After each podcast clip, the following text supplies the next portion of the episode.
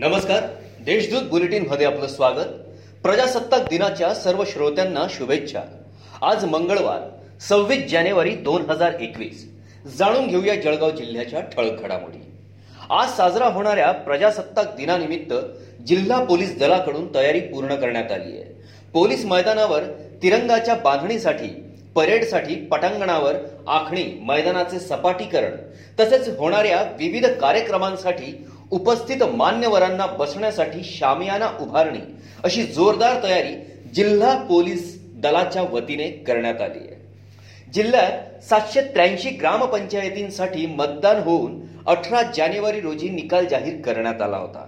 मात्र सरपंच पदासाठी सव्वीस जानेवारी पूर्वी आरक्षण सोडत निघाली नसल्याने यावर्षी सरपंचांऐवजी जिल्ह्यातील सातशे त्र्याऐंशी ग्रामपंचायतींवर प्रशासकच झेंडा फडकवणार आहेत. आरक्षण निवडी अभावी यावर्षी ध्वजारोहणाच्या मानाची संधी नवनिर्वाचित सरपंचांना हुकली आहे.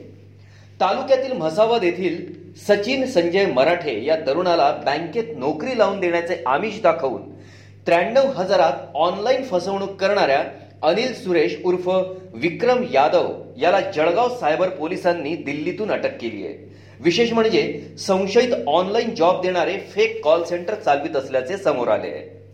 मराठा प्रीमियर लीग दोन हजार एकवीस या स्पर्धेत अंतिम सामना मोरिया ग्रुप विरुद्ध पाटील बायोटेक या संघांमध्ये झाला. या अंतिम लढाईत मोरिया ग्रुप संघाने विजेतेपद पटकावले.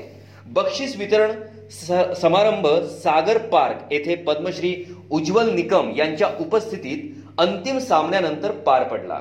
यावेळी मराठा समाज बांधव मोठ्या संख्येने उपस्थित होते.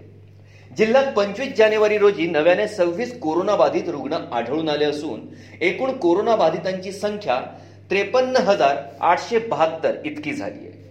आज दिवसभरात एकाही बाधिताचा मृत्यू झाला नाही. तर दुसरीकडे बेचाळीस रुग्ण कोरोनामुक्त झाले आहेत. या होत्या आजच्या ठळक घडामोडी. याबरोबरच वेळ झाली आहे येथेच थांबण्याची. भेटूया पुढील बुलेटिन प्रसारणात. तोपर्यंत संक्षिप्त बातम्या आणि ताज्या घडामोडींसाठी देशदूत डॉट कॉम या संकेतस्थळाला भेट द्या. धन्यवाद